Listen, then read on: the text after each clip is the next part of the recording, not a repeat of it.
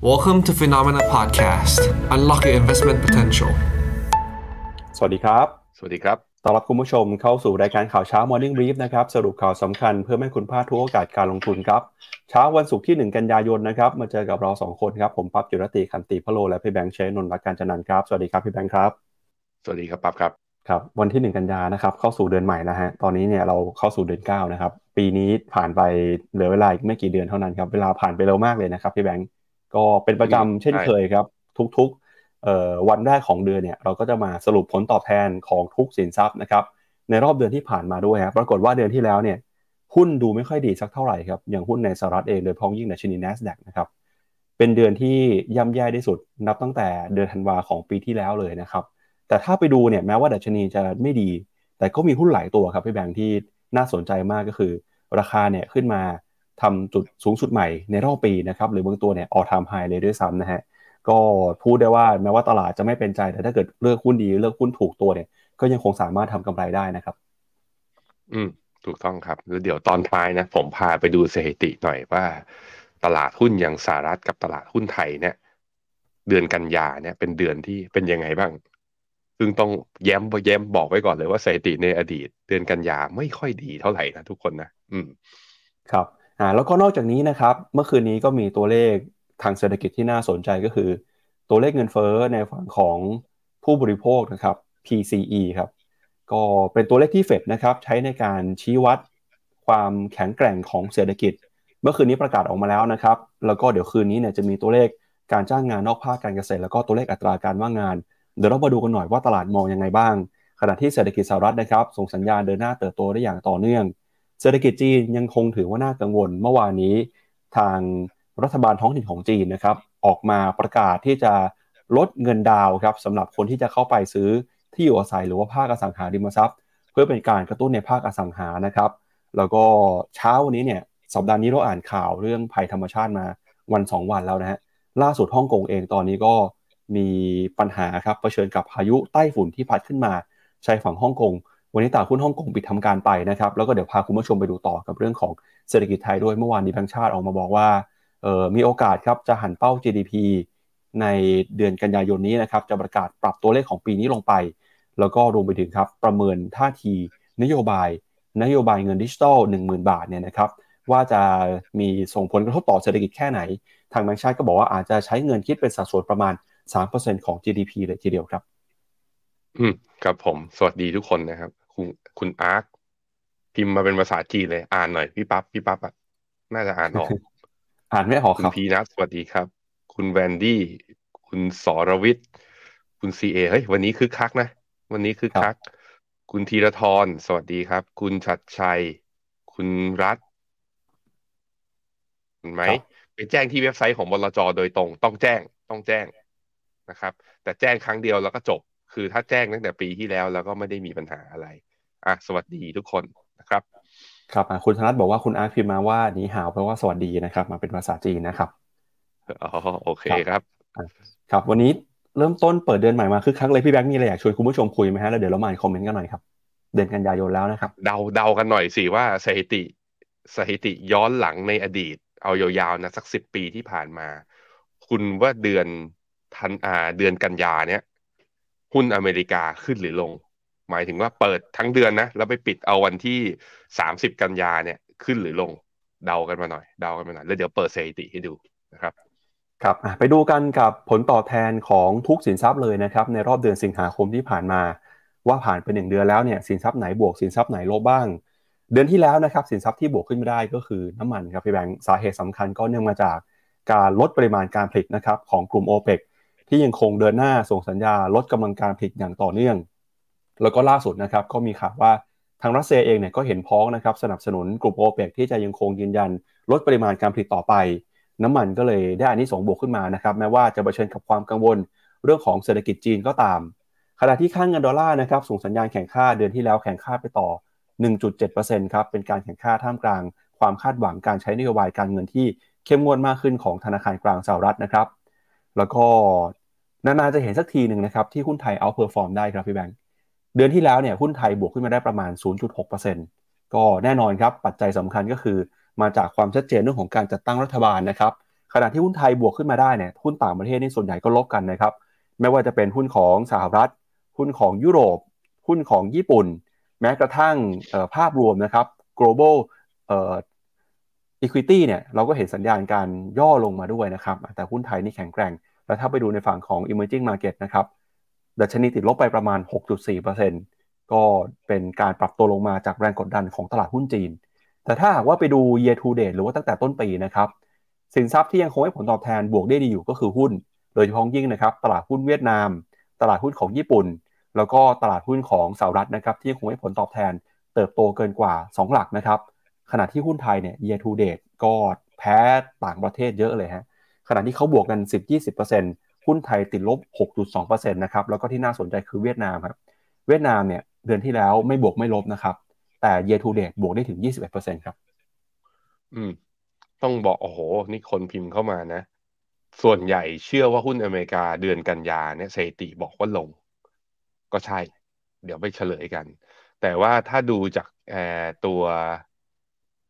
เดือนสิงหาที่ปิดมาเนี่ย ต้องบอกว่า ถ้าดูที่ตลาดหุ้นโลกและตลาดหุ้นอเมริกาเนี่ยยังเป็นไปตามสถิติอยู่ก็คือเดือนสิงหาเป็นเดือนที่ส่วนใหญ่แล้ว โดยเฉพาะสามปีที่ที่ที่ผ่านมานะ ปีสองพันยี่สิบยี่สิบเอ็ดแล้วก็ยี่สิบสองเนี่ย เดือนสิงหาเป็นเดือนที่ตลาดหุ้นอเมริกา ปรับตัวลดมาสามปีติดต่อกัน ซึ่งยังคงสถิตินี้อยู่นะฮะในขณะที่ราคาน้ำมันเนี่ยมีเด้งรีบาวมาได้บ้าง ซึ่งวันนี้เมื่อคืนนี้เฟดมีประกาศ ไม่ใช่เฟดกระทรวงพาณิชย์ของสหรัฐ มีประกาศตัวเลขเงินเฟ้อนะตัว PCE เดี๋ยวเราไปดูกัน ว่าเอ่อตัวเลขเงินเฟ้อเนี่ยจะบอกว่าเฟดจะขึ้นดอกเบี้ยต่อหรือไม่นะครับไปดูหุ้นในฝั่งของรายประเทศบ้างนะครับ ก็อันนี้มาเห็นภาพใหญ่มากขึ้นของตลาดหุ้นในแต่ละประเทศนะครับ ก็เซ็นดีเด็กมาอยู่อันดับต้นๆเลยนะฮะคือบวกขึ้นมาได้ 0.6 อินโดนีเซียเวียดนามบวกได้นะครับ ญี่ปุ่นติดลบฮะ S&P NASDAQ ดาวโจนส์ที่ติดลบกันทั่วหน้าเลย NASDAQ เนี่ยเป็นเดือนที่ย่ำแย่ที่สุด ย้อนหลังกลับไปนะครับตั้งแต่เดือนธันวาคมปี 2022 ครับแล้วก็ที่เขาบวกกันขึ้นมาได้หลายเดือนเนี่ยนะครับสุดท้ายแล้วเดือนสิงหาคมก็ทำให้สถิติบวกติดต่อกันไม่สามารถเติบโตต่อไปได้นะครับ ที่น่ากังวลคือตลาดหุ้นจีนครับพี่แบงค์ไชน่าเอชแชร์ติดลบไป 8.5%แล้วก็เอชก็ติดลบเช่นกันนะครับ MSCI Asia X Japan ลบไป 6.6%ฟุตซี่อังกฤษติดลบไป3% DAX เยอรมนีย่อลงไป 3% หุ้นสหรัฐหุ้นยุโรป หุ้นเอเชีย ทั้งฝั่งของญี่ปุ่นฝั่งของจีน ติดลบกันทั่วหน้าเลยครับ เดือนที่แล้วถือว่าเป็นเดือนที่ไม่ค่อยดีเท่าไหร่นักสำหรับตลาดหุ้นนะครับถ้าย้อนกลับไปดูปัจจัยเนี่ยก็มีตั้งแต่เรื่องของการถูกออกมาหั่นปรับประมาณการเครดิตเรตติ้งนะครับของสถาบันจัดระดับหลายแห่งของโลกครับที่มีต่อเศรษฐกิจสหรัฐ แล้วก็รวมไปถึงนะครับมีการหั่นเครดิตเรตติ้งของธนาคารขนาดกลางขนาดเล็กในสหรัฐด้วย ส่วนในฝั่งของยุโรปนะฮะก็กังวลเรื่องของเงินเฟ้อครับที่ ECB จะยังคงใช้นโยบายการเงินเข้มงวดต่อไป แล้วก็เอเชียนะครับก็กังวลเรื่องจีนเนี่ยแหละครับเศรษฐกิจจีนนะครับเดือนที่ผ่านมาส่งสัญญาณเงินฝืด ตัวเลขเติบโตไม่เป็นไปตามเป้า มีปัญหาในภาคอสังหาริมทรัพย์ การผิดนัดชำระหนี้ชาร์โดแบงกิ้งนะครับก็เริ่มมีกลิ่นที่ไม่ดีเช่นกัน จีนเนี่ยถูกเคาะซ้ำกำซัดดัชนีจึงปรับตัวลงมาแรงกว่าเพื่อนบ้านครับ ครับผมที่ ยุโรปเนี่ยเมื่อวานนี้ก็ประกาศตัวเลขเงินเฟ้อออกมานะผมเห็นตัวเลขแล้วก็อะสงสัยยุโรปน่าจะยังเหี่ยวอยู่ยังขึ้นดอกเบี้ยต่อ นั่นก็แปลว่ายังเป็นเรื่องอีกเรื่องหนึ่งนะครับ ที่กดดันตลาดหุ้นยุโรป ซึ่งมันสวนทางกับเทคนิคนะเทคนิคเนี่ย ลงมาไม่เท่าไหร่เนี่ยแล้วก็ดีดขึ้นมา rebound ได้อีกครั้งหนึ่งแต่ในแง่ของเงินเฟ้อเนี่ยยังอยู่ที่ระดับสูง เพราะฉะนั้นก็ต้องจับตาดูก็เป็นตลาดหนึ่งที่ คือยึกยักยึกยักแล้วก็ผิดคาดมันตั้งแต่ต้นปีแล้วเหมือนกันนะครับ ว่าจะลงก็ไม่ลงสักที มี recession ไปบางที่แล้วอย่างเช่นเยอรมัน แต่ก็ไม่ได้ลามไปที่ประเทศอื่นนะครับ ครับ ไปดูราย sector หน่อยครับ เดือนที่แล้วเนี่ยเป็นเดือนที่ไม่ค่อยดีของหุ้นหลายกลุ่มนะครับ ไม่ว่าเป็นหุ้นในกลุ่ม utilities กลุ่ม consumer staples แล้วก็ material real estate financial นะครับ อันนี้เป็นภาพ sector ในตลาดหุ้นสหรัฐฮะพาคุณผู้ชมไปดูภาพในแผนที่หุ้นหน่อยจะเห็นความชัดเจนมากขึ้นนะครับว่า sector ไหนที่ปรับตัวลงมาบ้างครับ อันนี้เป็นภาพราย sector นะครับของดัชนี S&P 500 ถ้าเปลี่ยนไปดูภาพเดือนเนี่ย เราก็จะเห็นนะครับว่าหุ้นที่ปรับตัวลงมาหลายตัวครับ เดือนที่แล้ว Microsoft ติดลบไป 2% Meta นะครับร่วงลงไป 6% Apple ติดลบไป 4%ที่ลงไปดูเหมือนจะลงไปหนักๆหน่อยก็มีหุ้นในกลุ่มธนาคารพาณิชย์ครับ อย่าง Wells Fargo ติดลบไป 10 Morgan Stanley นะครับลบไป Goldman Sachs ติดลบไป 7 JP Morgan ร่วงลงไป 7 Bank of America ลบไป 9 ครับ ก็คือติดลบกันไปเกือบ 10%นะครับในกลุ่มแบงก์เดือนที่แล้วเนี่ยเป็นเดือนที่ กลุ่มธนาคารพาณิชย์สหรัฐ แย่ที่สุดครับ ย้อนหลังกลับไปคือเดือนมีนานะครับ เดือนมีนาใครจำมาได้คือตอนนั้นเนี่ยเกิดสถานการณ์แบงก์ขนาดกลางขนาดเล็กนะครับ บางแห่งก็มีปัญหาล้ม ขาดสภาพคล่อง เดือนสิงหาเนี่ยเป็นเดือนที่ sentiment แย่เท่ากับตอนนั้นเลยนะครับ แล้วก็หุ้นกลุ่ม tech บางตัวอย่างเทสลานะครับก็ติดลบไป 3%หุ้นอุปโภคบริโภคฮะโค้ก P&G เป๊ปซี่ไนกี้ร่วงลงไป 3-7%เหมือนกันนะครับ ก็เป็นบรรยากาศการลงทุนนะ ที่บอกว่ากลุ่มแบงก์ดูไม่ค่อยดีเท่าไหร่ เดี๋ยวชวนที่แบงก์ไปดูภาพสะท้อนดัชนีที่เป็นตัวชี้วัดความเคลื่อนไหวของกลุ่มธนาคารพาณิชย์หน่อยนะครับเดี๋ยวพี่แบงค์แชร์หน้าจอได้เลยนะครับ ก็คือดัชนีเอ่อ KBW Bank ETF ครับ เดือนที่แล้วติดลบไป 8%ครับ ก็ถือว่าเป็นเดือนที่เอ่อน่ากังวลมากสำหรับหุ้นในกลุ่มธนาคารพาณิชย์นะครับ อืมครับผม KBW เนี่ยก็เป็นตัวกลุ่มแบงค์นะ ถ้าดูเป็นกราฟมัน คือมีเดือนที่ลงหนักๆก็คือตอนเดือนมีนา เดือนมีนาเนี่ยปรับฐานร่วงลงมา 25%เพราะตอนนั้นก็คือเหตุการณ์ที่ SVB มีปัญหานะฮะแล้วก็มาลงหนักอีกทีหนึ่งก็คือนี่เดือนเนี้ยเดือนสิงหาร่วงลงไปลบแปดเปอร์เซ็นแล้วก็ไม่ใช่แค่ตัวแบงก์ในภาพรวมนะ พวก regional bank ก็มีปัญหาด้วย KRX เนี่ย regional bank เมื่อเดือน สิงหาที่ผ่านมาลบไปเก้าเปอร์เซ็นด้วยเช่นเดียวกัน เพราะนั้นก็ลงทั้งแบงก์ในขนาดใหญ่ แล้วก็แบงก์ขนาดกลางขนาดเล็กก็มีแรงปรับฐานด้วยเหมือนกัน เรื่อง credit rating เนี่ยที่ทั้ง Moody's แล้วก็ทั้ง Fitch อ่าหันเป้าพวกอ่าไม่ใช่หันเป้าก็จะหันเครดิตของธนาคารเนี่ยมีผลระดับหนึ่งทีเดียวนะครับครับอ่าไปดูต่อนะครับกับมุมมองของตลาดครับ ทาง CNBC เปิดเผยผลสำรวจนะครับ มุมมองที่มีต่อตลาดบอกตอนนี้เนี่ย นักวิเคราะห์ส่วนใหญ่นะครับ ก็เริ่มมีมุมมองที่มองตลาดเป็นบูมาเก็ตหรือว่าตลาดขาขึ้นเนี่ยลดน้อยลงไปครับ ตอนนี้คนที่มองตลาดจะเป็นตลาดขาขึ้นนะครับ อยู่ในระดับ 43%ครับ ลดลงมาเรื่อยๆนะครับ จากช่วงต้นปีที่ผ่านมา ก็ความโกลมีหลากหลายเรื่องราวนะครับ หนึ่งในนั้นก็คือการใช้นโยบายการเงินที่เข้มงวดของธนาคารกลางสหรัฐนะครับ ชวนที่แบงค์ไปดูภาพของดัชนี S&P 500 ครั้งหนึ่งฮะ ตอนนี้นะครับนักวิเคราะห์เริ่มออกมาเตือนแล้วว่า S&P 500 เนี่ยกำลังจะใกล้ แนวต้านสำคัญทางจิตวิทยานะครับ ตอนนี้กำลังจะขึ้นไปทดสอบครับเอ่อ4,544 จุดฮะเขาบอกเป็นแนวต้านสำคัญนะครับ ที่ขึ้นไปตรงนี้เนี่ยอาจจะต้องใช้เวลาหน่อยกว่าจะผ่านไปได้นะครับ ก็น่ากังวลหรือเปล่าครับพี่แบงค์ในมุมมองเทคนิคกับ S&P 500ครับอืมสี่พันห้าร้อยสี่สิบสี่คือแนวต้านอะไรนะ ขอดูก่อนนะ พี่ปั๊บนะครับอ่า เอ่อถ้าเกิดเป็น CBC เขาบอกว่ามันเป็นเอ่อกรอบบนของ Bollinger Band ครับ ถ้าเป็นในแง่ของฟิบเบอร์เนชีมันเป็นฟิบเบอร์เนชีย่อยพี่ปั๊บที่เจ็ดสิบแปดจุดหกแถวๆเนี้ยใกล้ๆกันเหมือนกัน ผมคิดว่าไม่ได้มีนัยยะ แล้วก็ by สัญญาณจากกราฟรายวันนะกราฟ day แล้วก็กราฟ week เนี่ยมันเหมือนจะตัวสัญญาณเนี่ยไม่ได้ลงต่อแล้ว เพราะฉะนั้นก็ยังมีโอกาสที่จะยัง rebound ได้ต่อ ผมเห็นแบบนั้น ผมเห็นแบบนั้น แต่ว่าประเด็นคือไปได้ต่อเนี่ยตรงพอที่ผมห่วงมากกว่า คือ high เดิมเมื่อตอนสิ้นเดือนกรกฎาแถวแถวสี่พันหกอะพี่ปั๊บตรงเนี้ยน่ากังวลกว่าว่า test แล้วจะยังไงต่อนะครับ ครับ แล้วก็อย่างที่เราบอกไปนะครับ แม้ว่าดัชนีจะดูไม่ดีเนี่ย แต่ถ้าไปดูหุ้นรายตัวหรือหุ้นถูกตัวนี้อาจจะได้กำไรนะครับ เพราะว่ามีหุ้นหลายตัวครับราคาขึ้นไปทำจุดสูงสุดใหม่ของปีนี้นะครับหรือว่าจุดสูงสุดใหม่ในรอบหลายเดือนนะไม่ว่าเป็นหุ้นของ Alphabet บริษัทแม่ของ Google ครับตอนนี้เนี่ยทำจุดสูงสุด ย้อนหลังกลับไปคือเดือนเมษายนปี 2022 นะครับ Adobe เนี่ยก็สูงสุดในรอบเกือบ 2 ปีเช่นกัน แล้วก็มี Cisco นะครับ ราคาสูงสุดในรอบเดือนกุมภาพันธ์ปี 2022 แล้วก็มีหุ้นที่เกี่ยวข้องกับเทคโนโลยีหลายตัวเลยฮะก็คือถือว่าถ้าเลือกหุ้นถูกตัวจับจังหวะได้ถูกเนี่ยก็ได้กำไรนะครับแต่ชวนที่แบงค์ไปดูหุ้นใหญ่ 2 ตัวหน่อยคือ หุ้นของ Google แล้วก็ Adobe ที่ยังคงเห็นสัญญาณการปรับตัวขึ้นมาได้ค่อนข้างร้อนแรงครับ อะนี่ครับ Google เมื่อวานนี้ก็ทำให นับตั้งแต่ทำจุดสูงสุดของปีนี้ แล้วก็เป็นจุดสูงสุดนับตั้งแต่เดือนเมษาปี 2022 นะครับ แล้วอีกตัวหนึ่งอะไรนะพี่ปับ๊บครับ Adobe ครับ Adobe ทำจุดสูงสุดของปีนี้ แล้วก็เป็นจุดสูงสุดนับตั้งแต่เดือนมกราปี 2022 ด้วยเช่นเดียวกัน Adobe ยังไม่ได้รายงานงบนะ เดี๋ยวงบไตรมาสสองเขาจะรายงานมาที่ 14 กันยา ถ้าออกมาดีเนี่ยก็มีโอกาสผลักได้ต่อ เฮ้ยกราฟสวยนะ Adobe เนี่ย ครับผมแล้วก็อีกหนึ่งตัวคือหุ้นของ Apple ครับ Apple จะเป็นหุ้นที่ต้องจับตาในเดือนกันยายนครับ เพราะว่าจะมีการเปิดตัว iPhone รุ่นใหม่ครับ ทาง Goldman Sachs ออกมาบอกแล้วนะครับว่าการเปิดตัว iPhone รุ่นใหม่ จะเป็นผลดีต่อการเติบโตรายได้ของ Apple นะครับอะเดือนที่แล้ว Apple ติดลบไป 4.26%ฮะก็อาจจะเป็นโอกาสย่อลงมาให้คนที่อยากได้หุ้นตัวนี้เข้าไปเก็บสะสมก็ได้ แต่ถ้าไปดูภาพยาวๆทั้งปีเนี่ย Apple บวกขึ้นมาได้ถึง 44%นะครับ อืม รอบปรับฐานรอบนี้นะ แล้วมันขึ้นมายืนเหนือเส้นค่าเฉลี่ย 100 ได้เนี่ยกลับมาเป็นสัญญาณซื้อได้บายสิกแนลจาก ACD RSI เกิน 50 แล้วก็ล่าสุดทะลุเส้นค่าเฉลี่ย 50 วันขึ้นมาด้วย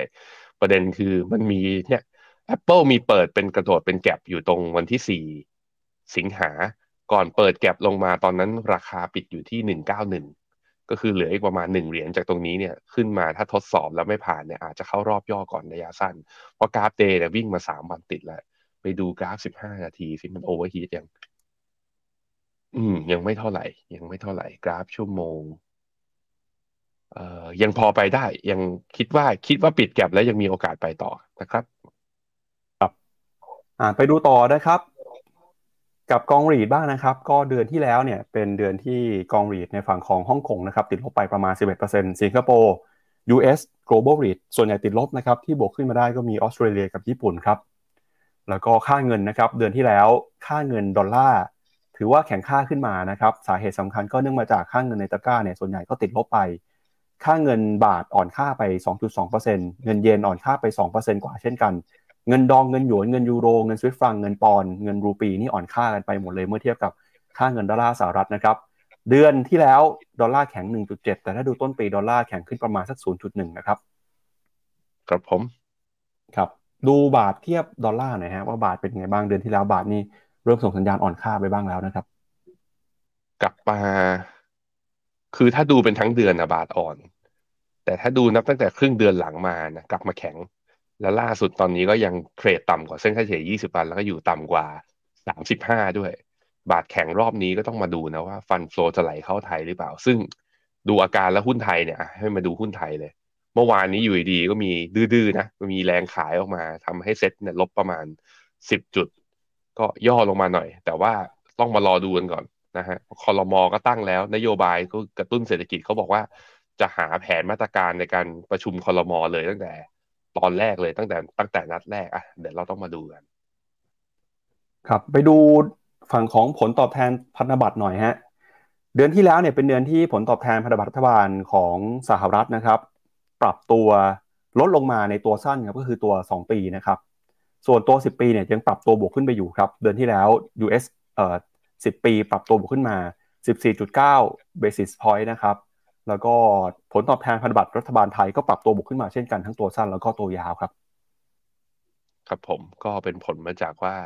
ตลาดก็ยังเชื่ออยู่นะ ว่าในช่วงที่เหลือเนี่ย ดอกเบี้ยของทางฝั่งสหรัฐจะมีโอกาสขึ้นและไทยเราเองเนี่ย ก็เหมือนจะคือยังเปิดโอเพนอยู่ว่าไม่แน่นะก็อาจจะขึ้นดอกเบี้ยสักครั้งหนึ่งถ้าอเมริกาขึ้นด้วยนะครับครับอะก็เป็นประเด็นที่มาฝากกันในวันนี้นะครับ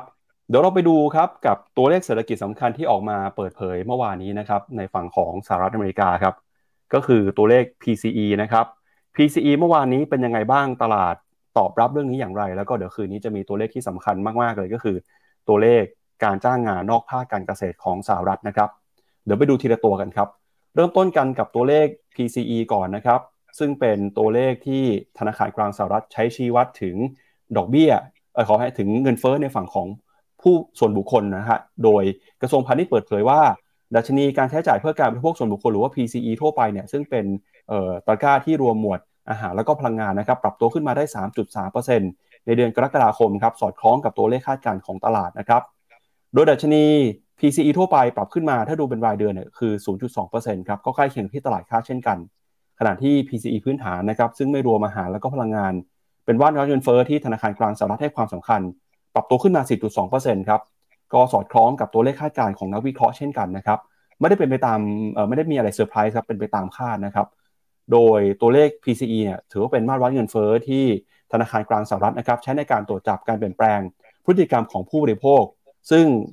สินค้าที่คำนวณใน PCE ครับถือว่ากว้างกว่า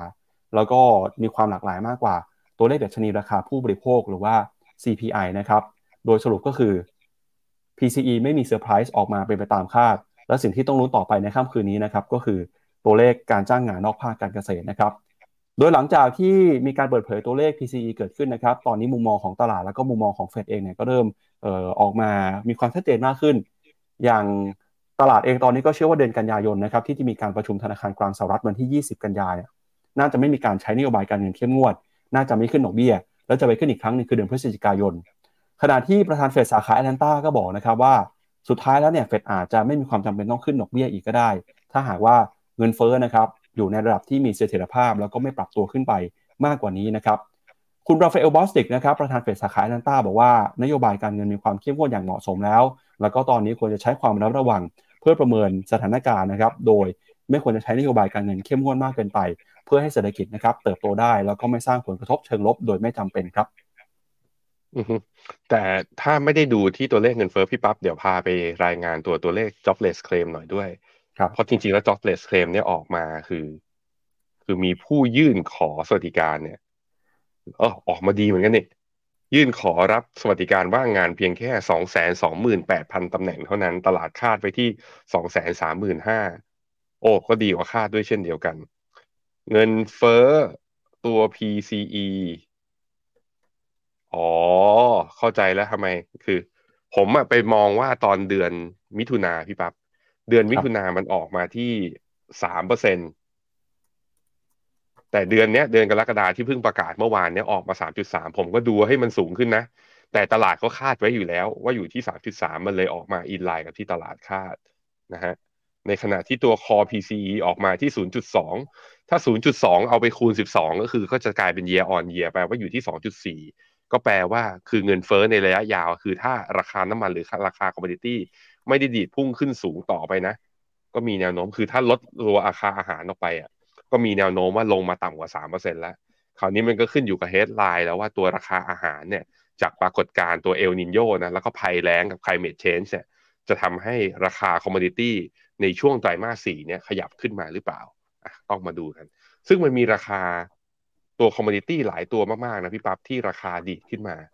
ผมพาไปดูบางตัว เริ่มที่ตัวแรก ราคา sugar ราคาน้ำตาลเนี่ย มันดีดขึ้นมาตั้งแต่เดือนเมษานี่เห็นไหมถึงแม้ว่าย่อลงมาตอนนี้ก็อยู่ในระดับสูงสุด แถวแถวในรอบโหเกือบเกือบ all time high เลย มีอะไร coconut มะพร้าวเออะไรนะอ๋อกาแฟก่อนกาแฟ coffee ตัว Cash Contact โอ้กาแฟลงแล้วของปี 2023 แล้วก็มีคอนข้าวโพดเฮ้ยข้าวโพดลงแล้วเฮ้ยดูราคาคอมมดิตี้หลาย ๆ ตัวก็ลงมาระดับหนึ่งนะ แล้วข้าวล่ะ ข้าวนี้ต้องดูตัวไหนอะ่ะใครรู้บ้าง ผมดูเป็นตัวนี้ ไม่ใช่ไรซ์เอ้ย เดี๋ยวค่อยพาไปดู เดี๋ยวขอหาในเว็บก่อนว่าปกติเขาดูกันตัวไหน อันนี้เป็นของประเทศไทย ก็ราคาก็ดีขึ้นอยู่คือ ดูจากข่าวอะอ่านจากข่าวอะตอนนี้ราคาข้าวคือ เพราะไอทางอินเดียเขาป้องกันไงกลัวว่าแบบว่าเอ่อราคาข้าวหรือว่าจะขาดแคลนจากตัวผลผลิต ก็เลยว่าไม่ส่งออกพอไม่ส่งออกปุ๊บราคาข้าวก็ดีขึ้นมาแล้วเราก็กินข้าวกันเยอะใช่ไหมไม่รู้ว่าเราจะเจอเรื่องนี้หรือเปล่าราคาข้าวขยับขึ้น แล้วกลายเป็นว่าก็เนี่ยเหล่าร้านอาหารเราอะไรมาส่งผ่านราคาแถวกลับมาขึ้นที่ราคาอาหาร ที่เรากินกันอีกเนี่ยอาจจะกระทบกันอีกติดติดตามกันด้วยนะเงินเฟ้อยังไม่จบเร็วๆหรอกฮะครับไปดูตัวเลขที่ออกมาเมื่อวานนี้อย่างที่เราบอกไปส่วนใหญ่ก็เป็นไปตามคาดนะครับ ก็ใกล้เคียงกับคาดเลยครับเลยไม่มีอะไรเซอร์ไพรส์ตลาดก็มองว่าเป็นเรื่องที่ดีนะครับที่มีความชัดเจนแบบนี้ แล้วก็พาไปดูมุมมองครับของตลาดนะฮะเดี๋ยวระหว่างนี้พี่แบงค์เปิดภาพ FedWatch Tool หน่อยว่าตอนนี้ตลาดคาดการณ์ว่าเรื่องดอกเบี้ยจะเป็นยังไง ภาพที่คุณผู้ชมเห็นบนหน้าจอนะครับ ก็คือภาพของโค CEO CIO ครับ Co Chief Investment Officer นะครับที่ชื่อว่าคุณคาเรนคาร์นิออลแทมเบอร์ของ Bridgewater ฮะ Bridgewater เนี่ยก็คือสถาบันการทุนที่ก่อตั้งขึ้นมาโดยคุณเรดาริโอนะครับอะ CEO ของ Bridgewater ก็ออกมาบอกแบบนี้ครับเขาบอกว่ามีโอกาสที่ธนาคารกลางสหรัฐเนี่ยอาจจะใช้นโยบายการเงินเข้มงวดหรือว่าดอกเบี้ยสูงเนี่ยยาวนานกว่าที่หลายคนคิดนะครับ การลดดอกเบี้ยอาจจะไม่ได้เห็นง่าย คือเธอบอกว่าปกติแล้วเนี่ยการลดดอกเบี้ยลงมาอย่างรวดเร็ว จะเกิดขึ้นในช่วงที่เศรษฐกิจมีปัญหาเผชิญกับภาวะถดถอยอย่างรุนแรง แต่สถานการณ์ในปัจจุบันเนี่ยเศรษฐกิจสหรัฐยังคงดูแข็งแกร่งครับ GDP ยังเติบโตได้ดี การจ้างงานก็ยังเต็มที่อยู่นะครับ เพราะฉะนั้นเนี่ยจึงไม่มีเหตุผลอะไรครับที่เฟดจะต้องรีบร้อนปรับลดนโยบายการเงินลดดอกเบี้ยอย่างรวดเร็ว ตอนนี้ตลาดเนี่ยประเมินกันว่าในปีหน้านะครับเฟดจะค่อยๆลดดอกเบี้ยจากปัจจุบันนะครับอยู่ที่ประมาณ 5.25%นะครับตลาดประเมินว่าปีหน้าเนี่ยน่าจะลดมาประมาณสัก 100 basis point ครับมาเหลือ 4.25%ในช่วงสิ้นปีนะครับแต่อะไรก็ตามเนี่ยก็ต้องมาดูฮะว่าเฟดยืนยันว่าจะพิจารณาจากเครื่องมือทางเศรษฐกิจ ตัวเลขทางเศรษฐกิจเป็นหลักนะครับไม่ได้มีการคาดการณ์หรือว่าตั้งธงไว้ก่อนว่าแต่ละครั้งเนี่ยจะลดดอกเบี้ยหรือว่าขึ้นดอกเบี้ยเมื่อไหร่นะครับแต่ตอนนี้ตลาดก็มองว่าน่าจะลดไม่เร็ว บางคนก็บอกว่าเอออาจจะต้องรีบลดนะครับ เพราะว่าเงินเฟ้อลงมาเร็วครับอันนี้ไม่แน่ใจ ถ้าเกิดสะท้อนผ่านเฟดวอชชูเนี่ยมองยังไงบ้างครับ ครับผมอะมาดูที่เฟดวอชชูตอนนี้ก็แปดสิบเก้าเปอร์เซ็นตนะที่การประชุมวันที่ยี่สิบกันยานี้ที่จะคงดอกเบี้ย ในขณะที่เดือนธันวา วันที่สิบสามธันวาเนี่ย เอาเน็ตพังไปแล้วอะงั้นแป๊บหนึ่งงั้นกลับไปที่มีคนช่วยผมบอกแล้วว่า ราคาข้าวตัวฟิวเจอร์สเนี่ยดูที่ตัวอะไรก็ถ้าใน Trading View คือ ZR หนึ่ง นี่อ๋อมีย่อลงมานะ จากเดือนมิถุนาเนี่ย ย่อลงมา จากประมาณสิบเกือบเกือบยี่สิบเหรียญลงมาอยู่สิบสี่แล้วตอนนี้ค่อยๆ ดีขึ้นมา ราคาข้าวเนี่ยนับตั้งแต่ปีสองพันยี่สองนี่ก็ขยับขึ้นมาอย่างต่อเนื่องเลยนะแล้วก็มีคุณผู้ชมช่วยให้วิสดอมนะแหมเขาบอกว่าข่าวจากรอยเตอร์ในอินเดียจะระงับงานส่งออกน้ำตาลตั้งแต่เดือนกรกฎาตุลาปีนี้นะครับ อ่า คุณ โออ่านชื่อไม่ได้ อ่านยังไงอลิเซียแน่ๆเลย ชื่ออลิเซียฟอเรนซ์เขาบอกว่าข้าวเนี่ยปรับขึ้นมาหลายเจ้า แล้วมีการเก่งกำไรไอ้แบบเก่งกันว่าอาจจะงดขายข้าวอะมีคุณสิรินดลชวนดูโคโคเอน้ำมะพร้าวอะไปดูกันฮะไอ้ยะไอ้ยะราคาออทามไฮมันเกิดอะไรขึ้นอะ มันเกิดอะไรขึ้นฮะทำไมมันถึงพุ่งมาขนาดนี้ ถ้าเป็นหุ้นนี่คือนี่มันหุ้นเจ็ดนางฟ้าชัดๆนะ แต่นี่ไม่ใช่นะ ไม่ได้เกี่ยวกับ AI อะไรกับเขาด้วย อะ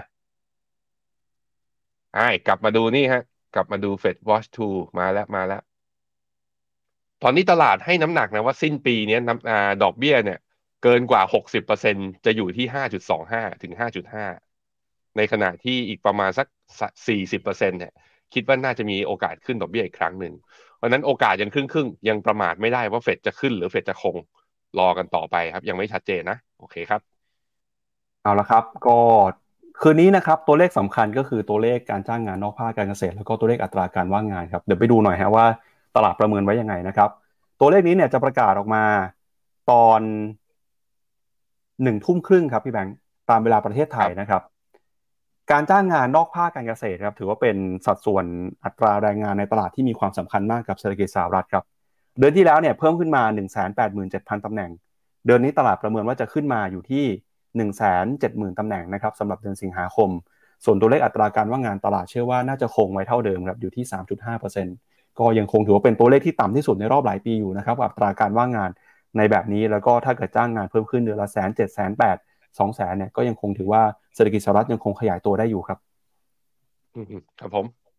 ครับ ก็วันนี้เราพาคุณผู้ชมมาสรุปกันนะครับ กับผลตอบแทนของสินทรัพย์ต่างๆ ตลอดเดือนสิงหาคมที่ผ่านมา แล้วก็พาให้คุณผู้ชมไปดูนะครับ ว่าเดือนนี้เนี่ยเดือนสิงหาเนี่ยเป็นเดือนที่ไม่ค่อยดีเท่าไหร่ ถ้าพิจารณาจากผลตอบแทนตั้งแต่ต้นปีของตลาดหุ้นนะครับโดยพ้องยิ่งดัชนี n a s d a q ก็คือเขาบวกขึ้นมาได้ 3 เดือนติดต่อกันนะครับ เพิ่งจะมาลบในเดือนสิงหาเนี่ยนะครับ แล้วก็ แต่ก็หุ้นหลายตัวที่เราบอกว่ามีโอกาสปรับตัวขึ้นไปได้นะครับ แม้ว่าดัชนีรวมจะดูไม่ค่อยดี แต่ถ้าเกิดหุ้นหลายตัวเลือกถูกตัวเนี่ย ก็สามารถสร้างผลกำไรได้นะครับ แล้วก็พี่แบงค์บอกว่าเข้าสู่เดือนกันยายนแล้วมีสถิติให้ดูด้วยนะครับ ว่าโดยปกติแล้วเนี่ย เดือนกันยาผลตอบแทนของตลาดจะเป็นยังไงงั้นเดี๋ยวเราไปดูตัวเลขกันเลยไหมครับ พี่ปั๊บดูที่อะมาเปิดที่หน้า 41 ให้ผมหน่อยครับ หน้า 41 เนี้ยก็คือว่าทางทีมงานนะไปย้อนหลังรวบรวมข้อมูลตั้งแต่ปี 2000 คือปี 2023อ่าปี 2000ถึงปี 2023 คือ 23 ปีที่ผ่านมา แต่ละเดือนเนี่ยอัตราผลตอบแทนของ S&P 500 เป็นอย่างไรบ้าง ก็จะเห็นว่าดูที่เลขเก้าเลย เลขเก้าเดี๋ยวคือเดือนกันยา เป็นไงอะ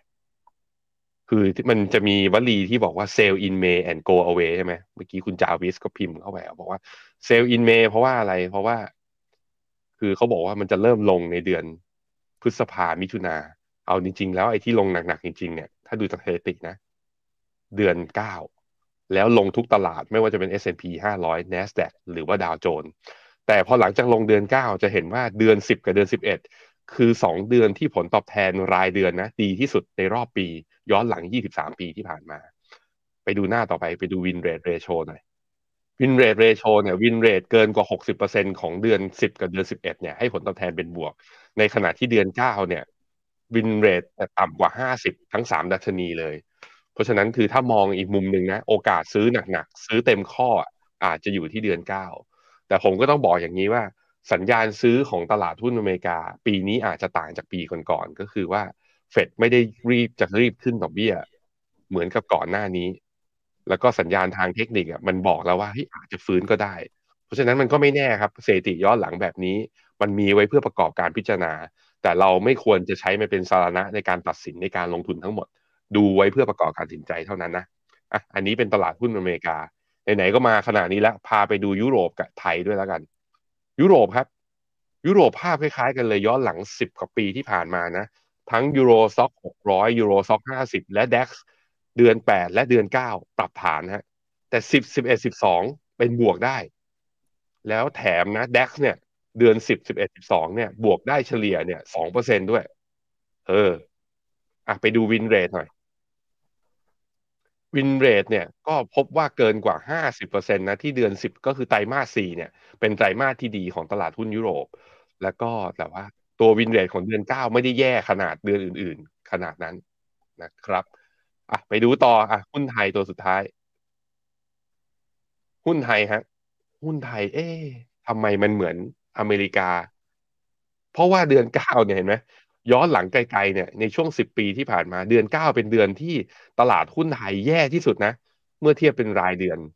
แล้วเดือนสิบเนี่ยแฟดก่อนที่จะบวกได้เดือนสิบเอ็ดเดือนสิบสองแต่หุ้นไทยเนี่ย เดือนที่บวกได้ดีที่สุดนะ คือนี่ เดือนหนึ่งก็คือต้นปี อะไปดูวินเรทหน่อยwin rate คืออัตราการบวกลบนะ คือพบว่าเดือนเก้าเนี่ยไม่ได้เดือนที่แย่ที่สุด แต่เดือนที่แย่ที่สุดคือเดือนห้า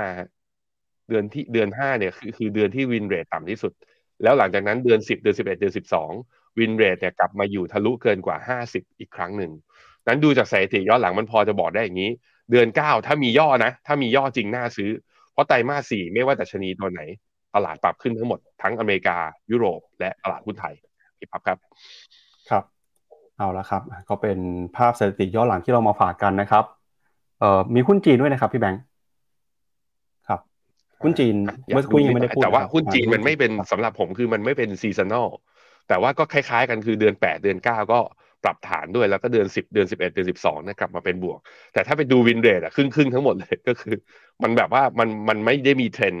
เป็นแบบซีซันอลิตี้ที่ชัดเจนขนาดนั้นอะก็ดูไว้ด้วยนะครับ ครับก็จากหุ้นจีนนะครับไปดูประเด็นจีนต่อเลยฮะก็ตอนนี้จีนก็พยายามนะครับที่จะฟื้นคืนความเชื่อมั่น ผ่านมาตรการกระตุ้นเศรษฐกิจต่างๆ ทั้งภาคการเงินภาคอสังหาริมทรัพย์นะครับในช่วงสัปดาห์ที่ผ่านมาเราเห็นจีนเนี่ยก็พยายามที่จะกระตุ้นเศรษฐกิจนะครับด้วยการใช้นโยบายต่างๆ ทั้งการลดดอกเบี้ยเงินกู้ ลดสัดส่วนการการสำรองของธนาคาร หรือแม้กระทั่งไปลดอัตราดิวตี้สแตมนะครับภาษีการซื้อขายในตลาดหุ้นเพื่อให้คนเข้ามาลงทุนมากขึ้นเนี่ยแต่ก็ยัง ไม่เป็นผลนะยังไม่เห็นการตอบรับที่ชัดเจน ล่าสุดเมื่อวานนี้นะครับก็มีประเด็นเพิ่มเติมนะครับ ก็คือทางการจีนครับออกมาเปิดเผยมาตรการนะครับที่จะกระตุ้นภาคอสังหา โดยบอกว่าในเมืองใหญ่เนี่ยนะครับ จะมีการปรับลดสัดส่วนการวางเงินดาว เพื่อซื้อบ้านอสังหาริมทรัพย์นะครับสำหรับคนที่เป็นคนที่ไม่เคยซื้อบ้านไม่เคยซื้ออสังหาริมทรัพย์มาก่อนนะครับ จากเดิมเนี่ยสัดส่วนนะครับอยู่สูงกว่า 20%เขาบอกจะหันลดลงในเงินดาวเหลือเพียงแค่ 20%เท่านั้นสำหรับบ้านหลังแรกนะครับ แล้วก็บ้านหลังที่2เนี่ยก็จะลดสัดส่วนการวางเงินดาวลงไปด้วยครับ โดยการลดเงินดาวนี้จะมีผลตั้งแต่วันที่ 25 กันยายนนี้นะครับ สาเหตุสำคัญก็เนื่องมาจากตอนนี้ครับสถานการณ์เศรษฐกิจจีนค่อนข้างน่ากังวลครับ ตัวเลข GDP เนี่ยมีความเสี่ยงมากที่ปีนี้จะโตต่ำกว่าเป้าหมายที่รัฐบาลจีนมองไว้คือ 5%ตอนนี้นะครับไม่ว่าจะเป็นนักวิเคราะห์ในฝั่งสหรัฐ หรือว่าแม้กระทั่งในฝั่งของเอเชียเนี่ยก็เริ่มออกมาปรับประมาณการการเติบโตลงแล้ว อนนี้เฉลี่ยอยู่ที่ประมาณ 5.1-5.2%เท่านั้นนะครับ โดยยอดขายภาคอสังหาริมทรัพย์ของจีนชะลอตัวลงมาครับ รวมไปถึง Country Garden ด้วยนะครับ ที่เมื่อวานนี้ก็รายงานผลประกอบการกันไป ขาดทุนครับ ในหลักหลายล้านดอลลาร์เลยทีเดียว แล้วก็นักวิเคราะห์ของ City Group นะครับ เชื่อว่ามาตรการนี้เนี่ยอาจจะสามารถกระตุ้นนะครับยอดขายในระยะสั้น ให้กับภาคอสังหาริมทรัพย์ได้ แต่แล้วก็ตามในระยะยาวจีนก็ยังคงมีโจทย์ใหญ่ที่ต้องแก้ไขนะครับ ไม่ว่าจะเป็นความเชื่อมั่นของผู้บริโภค เรื่องของปัญหานี้นะครับแล้วก็เรื่องของ shadow banking ที่ตอนนี้ก็กลายมาเป็นความเสี่ยงใหม่กับระบบเศรษฐกิจของจีน ก็เมื่อวานนี้มีอีกเรื่องหนึ่งคือ Moody's ครับออกมาดาวเกรดนะครับหุ้นกู้ของ Country Garden ครับว่าจะมีความเสี่ยงผิดนัดชำระหนี้อีกแล้วนะครับแล้วก็รวมไปถึงเนี่ยตอนนี้ตัวเลขเศรษฐกิจของจีนต่างๆ ก็ดูไม่ค่อยดีเท่าไหร่ ก็ถือว่าน่ากังวลนะครับแม้ว่าจะออกมาตรการมา แต่ก็ยังไม่สามารถฟื้นฟูความเชื่อมั่นให้กับตลาดได้ครับ อืมครับผมอะไปดูตลาดหุ้นจีนหน่อยว่าเช้านี้เป็นอย่างไรกันบ้าง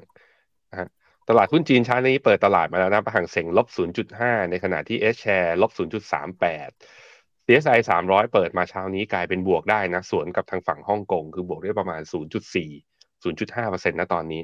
ตลาดเอเชียเช้านี้ตอนแรกเนี่ยญี่ปุ่นเนี่ยเปิดมานะเปิดตอนแรกลบอยู่ตอนนี้กลับมาบวกแล้วโดย TOPIX บวกแรงได้กว่านิเคอิบวกประมาณ 0.8 คอสปีแฟลตๆนะครับ คือไม่บวกไม่ลบตอนเช้าเปิดมายังบวกอยู่ตอนนี้กลับมาย่อแล้ว ถ้าดูที่ทางฝั่งจีนเนี่ย ถ้าดูจากสัญญาณทางเทคนิคคือข้อดีคือแนวรับลึกๆเนี่ย ไม่หลุดนะ แต่ว่าไอหลังจากวันจันทร์ที่เปิดอย่าง CSI 300เนี่ยเปิดบวก 5%แต่ว่าปิดบวกเหลือเพียงประมาณ 1%เนี่ยพอได้แท่ง tender stick สีแดงยาวๆ อย่างนี้มันเลยทำให้เซนติเมนต์ตลาดเนี่ยตลาดเริ่มมีความไม่มั่นใจ เพราะแสดงให้เห็นว่าแรงขายคนที่ ยังเป็นกองแช่งหรือว่าอยากลดสัดส่วนหุ้นจีนเนี่ยยังมีอยู่จำนวนเยอะมากๆ เพราะฉะนั้นเอ่อยังต้องแก้ปัญหา อย่างเมื่อวานนี้มีเราเชิญดรสมชายนะ มาคุยเรื่องมุมมองจีนเอง ดรสมชายก็บอกว่าจีนจะแก้ปัญหาเนี่ยมีอยู่สองประเด็นหลักๆ ที่จำเป็นต้องแก้ เพื่อที่จะทำให้เศรษฐกิจเขาฟื้นกลับมาได้หนึ่งนั่นก็คือมาตรการอินไอมาตรการกระตุ้นเศรษฐกิจแบบบาซูก้า คือยิงแบบนัดใหญ่ ๆ ซึ่งตอนนี้จีนอาจจะไม่กล้าทำเพราะมีปัญหา เล็กๆ ซุกซ่อนอยู่ในหลายๆวิติ ทั้งเรื่องว่างงานตลาดอสังหา อันนี้ก็เป็นเช่นเดียวกันนะฮะอีกเรื่องหนึ่งคือจีนอาจจะต้องหาลิฟต์ตัวเทคโนโลยี ที่จะสามารถที่จะชนะอเมริกาได้ก็คือไปแข่งกันในเกมของ semiconductor AI แล้วก็ควอนตัมซึ่งเกมนี้ก็อาจจะไม่ได้เร็วนะก็ได้ใครที่สนใจนะ เมื่อวานนี้อาจารย์ ผมถามแค่สองคำถามอาจารย์พูดรวดเดียวหนึ่งชั่วโมง เก่งมากก็ แกก็เป็นแกแกเป็นอาจารย์ไงแกถนัดบรรยาย แล้วก็ผมพาไปสรุปไว้ให้ด้วยเหมือนกันในในในบางมุมแล้วในบาง key message ลองไปฟังกันได้ ถ้าใครชอบแบบว่า แบบชอบฟังอาจารย์แบบบรรยายยาวๆนะอะก็เชิญติดตามกันนะครับครับก็เมื่อวานนี้ที่พี่แบงค์คุยเนี่ยก็มีหลายเรื่องนะครับรวมไปถึงเรื่องของ b r i c เรื่องของความสัมพันธ์ของจีนกับประเทศต่างๆ ด้วยนะฮะล่าสุดเนี่ยจีนดูเหมือนว่าจะมีความขัดแย้งไม่ได้แค่กับฝั่งตะวันตกอย่างเดียวนะครับ ในฝั่งของเอเชียเองก็ดูเหมือนว่าจะมีเรื่องที่ไม่ลงรอยกันเช่นกัน ก็คือความสัมพันธ์ระหว่างจีนกับรัสเซียจีนกับอินเดียครับขออภัยนะจีนกับอินเดียนะครับ ก็ในเร็วๆนี้เนี่ยจะมีการประชุมนะครับ G20 ที่อินเดียครับ แต่กลายเป็นว่ามีข่าวครับว่าประธานาธิบดีสีจิ้นผิงเนี่ยอาจจะไม่มาเข้าร่วมประชุมในครั้งนี้นะครับ เนื่องจากมีความสัมพันธ์ที่ตึงเครียดนะครับทางด้านการค้า แล้วก็ภูมิรัฐศาสตร์นะครับโดยสำนักข่าวรอยเตอร์ครับรายงานโดยระบุว่าเจ้าหน้าที่ทางอินเดียเนี่ย ออกมาระบุนะครับว่านายกรัฐมนตรีหลี่เฉียงครับจะเป็นผู้แทนของจีนในการเข้ามาร่วมประชุม G20 แทนประธานาธิบดีสีจิ้นผิงนะครับ โดยทางการจีนเองก็ยังไม่ออกมาบอกนะครับว่าจะจริงเท็จอย่างไร โดยกำหนดการเนี่ยคุณสีจิ้นผิงนะครับจริงๆต้องไปเดินทางประชุม ผู้นำเอเชียตะวันออกที่จาการ์ตาอินโดนีเซีย ระหว่างวันที่ 5-7 กันยายนนี้ด้วย แล้วก็จะมีการประชุม G20 ที่อินเดียนะครับซึ่งเป็นโอกาสที่ ประธานาธิบดีสีจิ้นผิงจะพบกันกับประธานาธิบดีโจไบเดนซึ่งผู้นำสหรัฐเนี่ยก็ยืนยันว่าจะเข้าร่วมเวทีนี้นะครับท่ามกลางการจับตากันฮะว่าความตึงเครียดเรื่องของการค้าเรื่องของความไม่ลงรอยกันเนี่ยนะครับทั้งฝั่งของจีนกับอินเดีย แล้วก็จีนกับสหรัฐจะเป็นสาเหตุสำคัญที่ทำให้คุณสีจิ้นผิงนะครับไม่อยากเดินทางเข้ามา แล้วก็มาพบปะกับผู้นำชาติเศรษฐกิจขนาดใหญ่ในรอบนี้นะครับการประชุม G20 เนี่ยจัดขึ้นมาหลายต่อหลายครั้งในอินเดียนะครับก่อนที่การประชุม G20 Summit หรือว่าสุดยอดผู้นำจะเริ่มต้นขึ้น ท่ามกลางการจับตาครับว่ารัสเซียกับจีนที่เคยร่วมคัดค้านแถลงการเมื่อปีก่อนจะพูดถึงนะครับการประชุมในปีนี้อย่างไรครับ อืมครับผมไอ้มีคุณผู้ชมทักผมมาว่าเฮ้ยฮ่องกงพี่แบงค์ที่มันปิดอยู่ไอ้ที่มันติดลบเนี่ยมันปิดครับเออปั๊บบอกผมแล้วว่าเออปิดที่ไต้ฝุ่นแต่ว่า CSI สามร้อยเนี่ยเปิดจริง แต่เมื่อกี้ที่ผมบอกไปว่าเอชแชร์กับห่างเสียงนี้ที่ติดลบมันติดลบของเมื่อวานนี้นะวันนี้ไม่เปิดตลาดแต่ขอบคุณมากครับที่ทักเข้ามา อะไปดูตัวนี้หน่อยพี่ปั๊บหน้า 29 GDP ของกลุ่มประเทศสมาชิกที่อยู่ใน G20 ปี 2022อย่าง2023 2024 เนี่ยเป็นยังไง เขาก็คาดการณ์ว่าปี 2023 เนี่ยยังพอมีโกรธนะ แต่ยังอ่ามีโกรธอ่อนๆ แล้วก็ปี 2024 เนี่ย หลาย ๆ ประเทศนะ ก็ยังเจ็ด GDP ยังสามารถที่จะเป็นบวกได้ ที่อาจจะเสี่ยงหน่อยก็คือมีอังกฤษนะ ที่อ่า OECD เนี่ยคาดการณ์ว่า GDP อาจจะติดลบ หรือว่าอย่างเยอรมันอย่างเงี้ยปีเนี้ย2023เนี่ยติดลบแน่แล้ว แล้วก็มีรัสเซียเนี่ยที่ 3 ปีนะ22 23 24เนี่ยที่ GDP อาจจะยังไม่ได้ฟื้นมาก อันนี้คือคาดการณ์จาก OECD แต่ที่น่าสนใจว่าทำไม G20 เนี่ยเดี๋ยวอินเดียจะมีบทบาทมากขึ้นให้ดูหน้าต่อไปฮะมีการคาดการณ์กันนะครับว่า GDP ของอินเดียเนี่ยถ้า growth ระดับประมาณสัก 6-7%นะซึ่งจะสูงกว่าค่าเฉลี่ยของจีนเนี่ยในระยะยาวได้แล้ว ถ้าเป็นอย่างนี้ต่อไปจนถึงแถวๆ สักประมาณปี 2027 คือหลังจากนี้อีกประมาณ 5 ปีอิน GDP ของอินเดียจะขึ้นมาเป็นอันดับ 3 แซงหน้าเยอรมัน และก็แซงหน้าญี่ปุ่น จะมีบทบาทมากขึ้น นั่นเลยเป็นสาเหตุครับ อินเดียพยายามทำตัวนะ ว่าฉันโอเคที่จะค้าขายกับจีน และฉันก็รักและเป็นเพื่อนที่ดีต่ออเมริกาได้ประโยชน์จากทั้งสองฝ่าย คือไม่ไม่รักกันสนิทเกินแบบว่า กลมเกลียวกันขนาดที่ทำให้อีกฝ่ายหนึ่งนะงอนแล้วไม่ทำการค้าขายด้วย ซึ่งการทำการทูตแบบ balance ทั้งสองฝั่งอย่างเงี้ยทำให้อินเดียน่าจะได้ประโยชน์ในยุค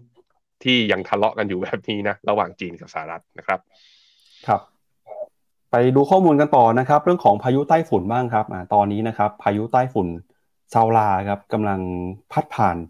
บริเวณเกาะฮ่องกงนะครับ ก็ทำให้ฮ่องกงออกมาประกาศเตือนภัย แล้วก็ปิดเมืองนะครับ ปิดสนามบิน รวมไปถึงปิดตลาดหุ้นด้วยครับ ตลาดหุ้นฮ่องกงนะครับระงับการซื้อขายในวันนี้ครับ หลังจากที่หอสังเกตการฮ่องกงเนี่ยออกมายกระดับการเตือนภัยซูเปอร์ใต้ฝุ่นซาลาครับขึ้นสู่ระดับ 8 แล้วนะครับ เมื่อคืนนี้ตอนตีสองครับ โดยคาดว่าจะยังคงรักษาระดับการเตือนภัยแบบนี้ไว้ตลอดทั้งวันเลยครับโดยทางการฮ่องกงตัดสินใจนะครับที่จะระงับการเรียนการสอน แล้วก็การให้บริการขนส่งสาธารณะรวมถึงยกเลิกเที่ยวบินจำนวนมาก เนื่องจากพายุไต้ฝุ่นซาวลาเนี่ยมีแนวโน้มที่จะพัดเป็นไต้ฝุ่นที่มีความรุนแรงเอ่อมากขึ้นนะนับตั้งแต่ที่พายุมังคุดพัดถล่มฮ่องกงเมื่อ 5 ปีที่แล้ว โดยก่อนหน้านี้นะครับพายุไต้ฝุ่นซาวลาเนี่ยทำให้ประชาชนในฟิลิปปินส์มากกว่า 69,000 คน ต้องอพยพจากบ้านเรือน แล้วก็มีการยกเลิกเที่ยวบินนะครับมากกว่า 10 เที่ยวบินในไต้หวันด้วยหอสังเกตการของฮ่องกงระบุนะครับว่าวันนี้ประมาณ 7 โมงเช้าตามเวลาท้องถิ่น พายุเนี่ยก็จะค่อยๆ พัดเคลื่อนเข้ามาบริเวณเกาะฮ่องกงนะครับ แล้วก็ความเร็วเนี่ยประมาณ 240 กิโลเมตรเลยทีเดียวครับ ก็จะเป็นผลกระทบที่เกิดขึ้นนะครับ ตั้งแต่คืนที่ผ่านมาจนถึงวันนี้นะครับในช่วงเช้าครับ ก็ตอนนี้ฮ่องกงก็หยุดระงับการซื้อขายไปนะครับ เดี๋ยวมาดูระดับการเตือนภัยหนะฮะตอนนี้เนี่ยการเตือนภัยอยู่ในระดับ 8 นะครับ ก็คือเขาบอกว่าลมเนี่ยมีความแรงมากนะครับ ตั้งแต่ 63 ถึง 117 กิโลเมตรต่อชั่วโมง แล้วก็ส่งผลทำให้นะครับ จะต้องเตือนภัย จะต้องปิดโรงเรียน แล้วก็จะต้องปิดตลาดหุ้นด้วยนะครับ รวมไปถึงเนี่ยตอนนี้ขนส่งสาธารณะ แล้วก็บริการส่งอาหารก็ระงับไปนะครับ ถ้าหากว่าเป็นระดับ9เนี่ยก็จะปิดไปมากกว่านี้อีกนะครับ ก็จะปิดไปในพื้นที่สาธารณะด้วย แล้วถ้าเป็นระดับ 10เนี่ยอันนี้คือจะรุนแรงมากนะครับเพราะจะประกาศเตือนภัยให้คนหลบอยู่ในบ้าน แล้วก็ระมัดระวังเรื่องความปลอดภัยครับ อันนี้ถือว่าเป็นสัปดาห์ที่เรารายงานข่าวเรื่องของภัยพิบัติกันไป สัปดาห์นี้นี่รายงานไป 2 วันแล้วนะครับพี่แบงค์ ทั้งเฮอริเคนในอเมริกา แล้วก็วันนี้เป็นไต้ฝุ่นที่ฮ่องกงครับภัยพิบัตินี้มามากขึ้นแล้วก็เร็วขึ้นเรื่อยๆนะครับครับผมผมพาพี่ปั๊บไปดูนี่หน่อยค่าเงินฮ่องฮ่องกงดอลลาร์หน้าสามสิบห้าพี่ปั๊บครับ ครับคือทั้งเรื่องของการที่ฮ่องกงนะอ่าการย้ายจาก Financial Hub จากฮ่องกงเนี่ยออกมาเหมือนจีนมียุทธศาสตร์ว่าจะเอา Financial Hub เนี่ยกลับเข้าไปอยู่ที่เมนแลนด์ ทั้งเรื่องความไม่สงบของข้างในประเทศเขาเองจากอัมเบล่าม็อบที่มาอย่างยาวนาน เรื่องค่าครองชีพที่สูง peg ค่าเงินตัวเองกับดอลลาร์นี่เมื่อเดือนที่ผ่านมาคือนอกจากตัวตลาดฮ่องกงยัง underperform แล้วก็ยังมีปัญหาแล้วเนี่ยถ้าดูที่ค่าเงินตัวฮ่องกงดอลลาร์เนี่ยก็จะเห็นว่าย่อมานะคือร่วงมาหนักที่สุดในรอบในเป็นคือเป็นเดือนที่ร่วงหนักที่สุด นับตั้งแต่ปี 1985 เลย นี่คือความผันผวนของ แล้วก็เป็นวิกฤตความท้าทายของตัวตลาดหุ้นฮ่องกงแล้วก็มันก็มีข่าวออกมาเรื่อยๆนะว่านักลงทุนหรือว่าเศรษฐีจีนที่เคยแบบว่าเอาเงินไปฝากที่ฮ่องกงหรืออะไรอย่างเงี้ยหรือหุ้นที่จะไป list ที่ฮ่องกงอะไรเงี้ยก็เริ่มมีการชะลอลง แล้วก็เริ่มมีการแบบว่าขนเงินออกมาบ้างเหมือนกันนะครับครับ ไปดูอีกหนึ่งเรื่องครับ คือเรื่องของแพลตฟอร์ม X ของคุณอีลอนมัสก์ครับหรือว่าเดิมคือ Twitter ครับ เมื่อวานนี้เนี่ยคุณอีลอนมัสก์ออกมาบอกนะครับว่าทาง X จะมีฟังก์ชันใหม่นะครับ โดยให้ผู้ใช้งานเนี่ยสามารถ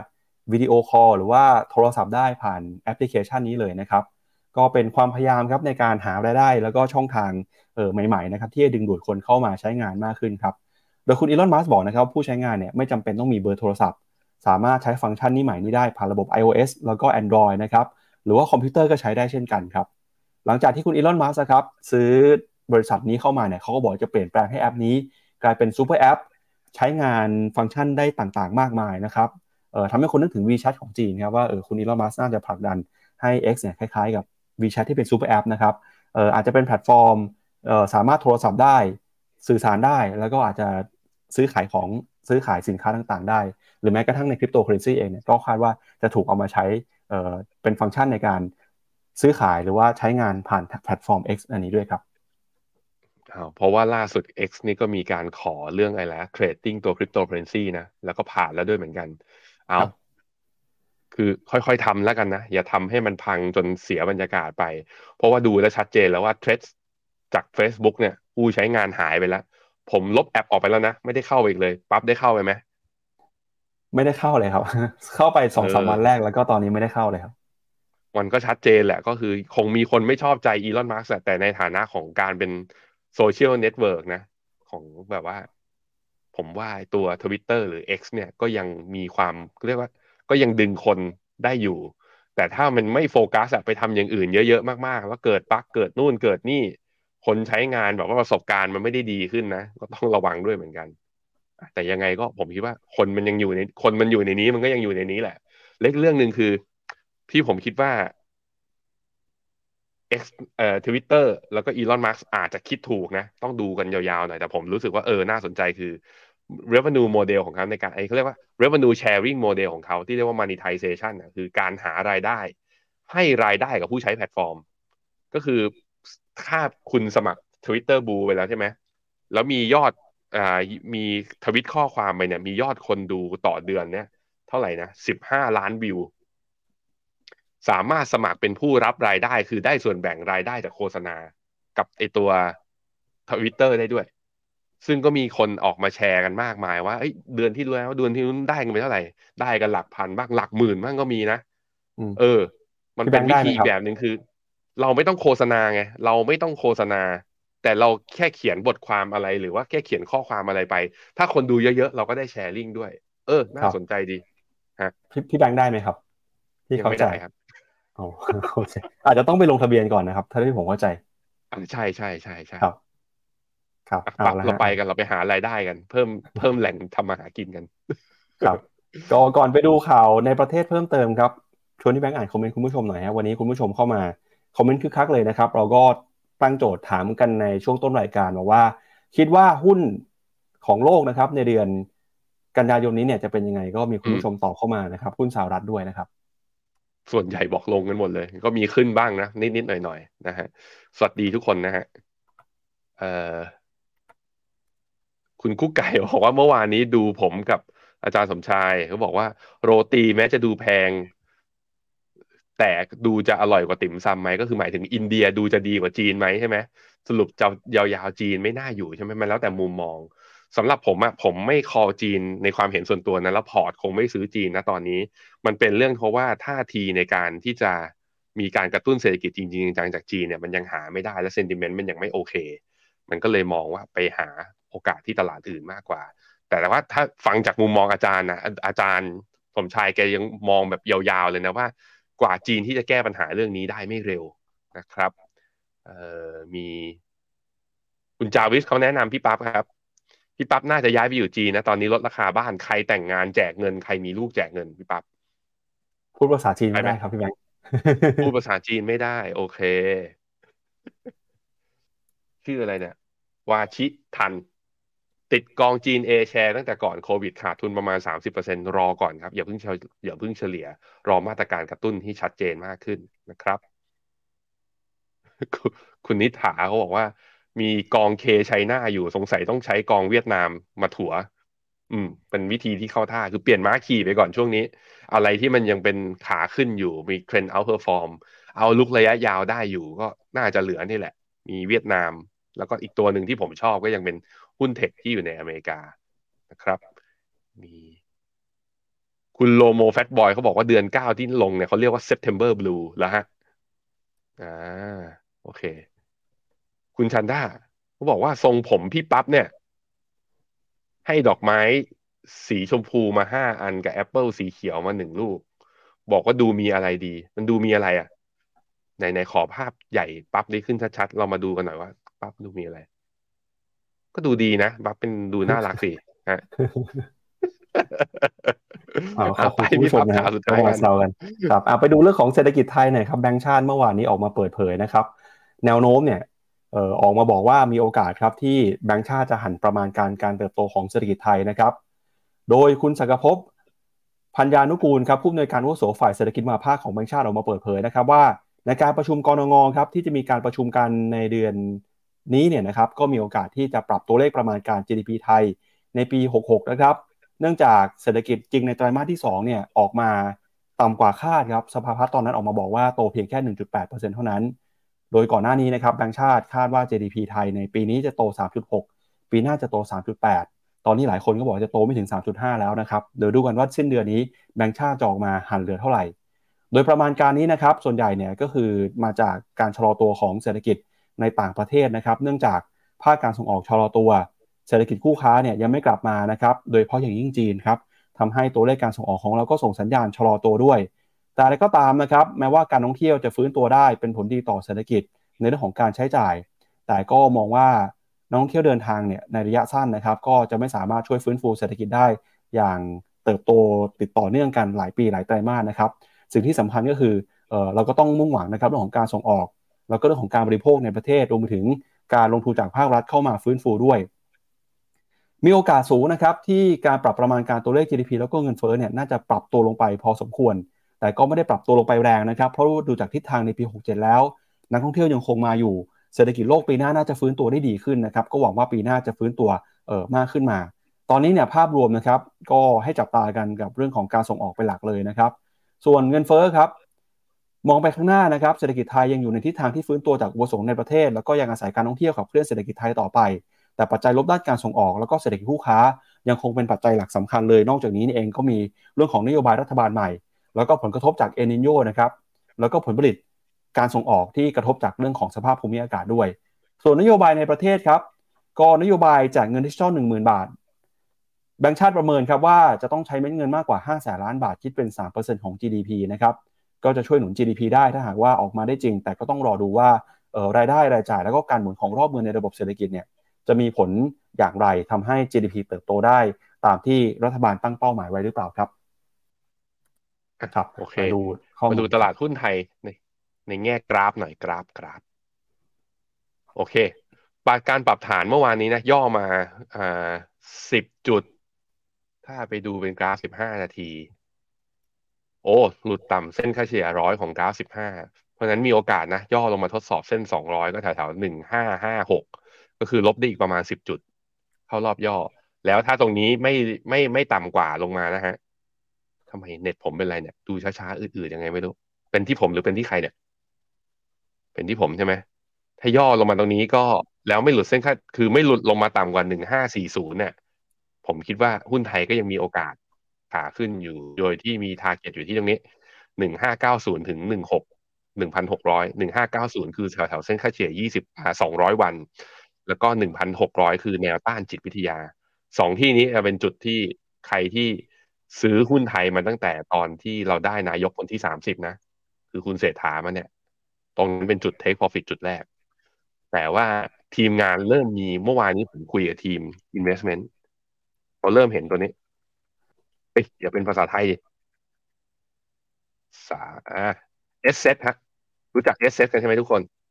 เซตคือดัชนีรวมดัชนีภาพรวมของตลาดหุ้นไทยเซตห้าสิบคือห้าสิบตัวแรก ที่ใหญ่ที่สุด เซตร้อยคือร้อยตัวแรกที่ใหญ่ที่สุด S เซตคือเอาเซตห้าสิบกับเซตร้อยไอ้หุ้นที่อยู่ในเซตร้อยเนี่ยเอาออกไป ก็คือตัวกลางกับตัวเล็ก คุณดูดิ มันดีดขึ้นมาแรงและ outperform กว่านะ สาเหตุเป็นมุมหนึ่งก็คือต่างคือเหมือนกับความเชื่อมั่นเนี่ย มันทำให้นักลงทุนสถาบันและนักลงทุนในไทยเนี่ย เชื่อมั่นแล้วพอนักลงทุนสถาบันกับนักลงทุนในไทยเชื่อมั่น แต่ต่างชาติยังไม่เชื่อมั่นต่างชาติเวลาเขาซื้อเขาซื้อ big cap พอต่างชาติยังไม่มา เหมือนกับคนไทยกับนักลงทุนสถาบันในไทยอะเดาใจได้ว่าต่างชาติยังไม่มาถ้าอย่างนั้นเราไปเล่นตัวกลางตัวเล็ก มันดันง่ายกว่า ก็เลยดันให้ตัวดัชนี sSET เนี่ย ดีดขึ้นมานับจากวันที่สิบหกสิงหานะ ให้ดู ขึ้นมาเนี่ย ขึ้นมาเจ็ดเปอร์เซ็นแล้วทุกคน แต่ว่าต้องมองบอกต้องบอกอย่างนี้ว่าเอสเซถ้าดูจากจุดสุดตอนเนี่ย ลงมานะลงยี่เปอร์เซ็นถึงตรงนี้เนี่ยก็เรื่องลงมาถือว่าทางจากจุดสูงสุดอยู่ที่ประมาณสิบสองเปอร์เซ็นก็คือ ตอนลงมันลงลึกด้วย ตอนดีดตีบาวมันจึงดีดแรงนั้นใครมีมุมมองอย่างนี้ อยากได้หุ้นไทย อันนี้ scope down มาให้แล้วอยากได้หุ้นไทย แต่มองว่าตัวถ้าซื้อเป็นแบบว่าดัชนีเซ็ตเลยอะ มัน upside มันดูจำกัด อยากได้อะไรที่แบบว่าบวกแรงกว่าเซ็ตและชอบหุ้นไทย อาจจะมาดูตัวกลางตัวเล็ก น่าจะมีโอกาสอยู่ที่นี่ มันแล้วมันก็ป้องกันอีกเรื่องหนึ่งก็ได้ว่า สมมุติว่ารอบเนี้ยของขาขึ้นของหุ้นไทยต่างชาติไม่มานะ หุ้นเล็กหุ้นกลางเนี่ยอาจจะ outperform มากกว่าหุ้น big cap ก็ได้นะครับครับอะไปดูมุมมองของตลาดนะครับที่มีต่อการเติบโตเศรษฐกิจไทยบ้างครับ ล่าสุดเนี่ย Bloomberg consensus นะครับเริ่มเห็นการปรับลดประมาณการการเติบโตของเศรษฐกิจไทยในปีนี้แล้วครับ จากเดิมเนี่ยนะครับช่วงต้นเดือนเนี่ยตอนนั้นตลาดคาดว่าจะเติบโตอยู่ในระดับประมาณสัก 3.5-3.6 อยู่เลยนะฮะ พอตัวเลข GDP สภาพัฒน์ไตรมาส2ออกมาต่ำกว่าคาด ตลาดเริ่มหั่นเป้าแล้วครับ ตอนนี้เนี่ย consensus เหลืออยู่ 3.1%ในปีนี้ แล้วก็ปีหน้านะครับ เป้าการเติบโตอยู่ที่ 3.6%ครับ เรื่องการส่งออกก็ยังเป็นปัจจัยที่กดดันหลักๆ เลยนะครับ ในฝั่งของ GDP ไทย สิ่งที่ตลาดคาดหวังนี่ก็คือ การฟื้นตัวของการท่องเที่ยว แต่ก็ดูเหมือนว่าการท่องเที่ยวเนี่ยปีนี้นะครับอาจจะไม่ได้เป็นไปตามเป้ามัก เพราะว่าส่งออกชะลอตัวสาเหตุมาจากเศรษฐกิจจีนนะครับ พอเศรษฐกิจจีนไม่ดีเนี่ยนักท่องเที่ยวก็อาจจะไม่เท่าเดิมอย่างที่ตลาดคาดไว้ เพราะฉะนั้นเนี่ยก็ยังเป็นความเสี่ยงที่มีความสำคัญในปีนี้เลยนะครับกับการเติบโตของเศรษฐกิจไทยครับที่ต้องอาศัยเศรษฐกิจโลกด้วยนะครับ อืมครับผมรอดูกันไปผมคิดว่ามาตรการกระตุ้นเนี่ยอย่างนโยบายดิจิตอลวอลเล็ตเนี่ย อ่าครับหนึ่งหมื่นบาท ถ้าออกมาก็แน่นอนว่าขาดดุลทางการคลังอาจจะเพิ่มขึ้น แต่ถ้าการเพิ่ม GDP ได้ แล้วมันมีอัตราการหมุนต่อรอบอย่างที่นักเศรษฐศาสตร์คาดการณ์นะว่าหมุนอย่างน้อยๆต้องมีสองสารอบอย่างเงี้ย น่าจะช่วยพยุงการบริโภคภายในประเทศได้ ถ้าส่งอ่าส่งออกเริ่มฟื้นอีกเพราะบาทกลับมาอ่อน แล้วนักท่องเที่ยววิ่งเข้ามาอีก เพราะว่าแบบมาตรการคือฟรีวีซ่าให้จีนกับอินเดียมาเที่ยวได้เยอะมากขึ้น ก็ดูมีหวังก็ดูมีหวัง ตอนนี้ PE ของหุ้นไทยอยู่ที่ประมาณสัก 16 เท่า ดัชนีอยู่ที่ระดับประมาณนี้ย1565อยู่ในราคาที่ไม่ถูกไม่แพง แต่ที่น่าสนใจคือเมื่อไหร่ตัว EPS ของหุ้นไทยจะทะลุร้อยสักทีนะล่าสุดตอนนี้เบลน12 เดือนคือ12 เดือนข้างหน้าเนี่ยคาดการณ์อยู่ที่ประมาณ 98.9 เราต้องเห็นไอ้ตัวกราฟสีขาวไอ้ตัวด้านล่างเนี่ยก็คือ EPS หรือการปรับประมาณการกำไรของบริษัทจดทะเบียนในไทยเนี่ยต้องกลับขึ้นมาเป็นดีเป็นขาขึ้นให้ได้ เพราะไม่อย่างนั้นหุ้นไทยจะวิ่งขึ้นไป โดยที่ e a r n i n g ไม่วิ่งตาม มันก็แปลว่าวิ่งขึ้นไปบนความหวังแต่ความจริงยังไม่ปรากฏ นั้นเรามีความหวังฮะเราเอาใจช่วยกันนะครับ ครับก็ก่อนจากกันไปในวันนี้นะครับชวนคุณผู้ชมที่สนใจหาความรู้ด้านการลงทุนนะครับ วันที่ 9 เดือน 9 ครับ FINNOMENA จะมีงานสัมมนาใหญ่ FA Summit 2023 นะครับก้าวสู่ความสำเร็จก้าวสู่การเป็นที่ปรึกษาการลงทุนยุคใหม่กับ FINNOMENA ครับงานนี้เนี่ยก็จะมีตัวแทนจาก FINNOMENA นะครับเจอพี่เจษพี่แบงค์พี่กิ๊กแล้วก็มีตัวแทนจาก Franklin Templeton นะครับซึ่งเป็น partnership ในการจัดงานนี้ของเราเนี่ย มาเปิดเผยมุมมองที่มีต่อโลกการลงทุน แล้วก็การบริหารจัดการเอ่อทรัพย์สินนะครับ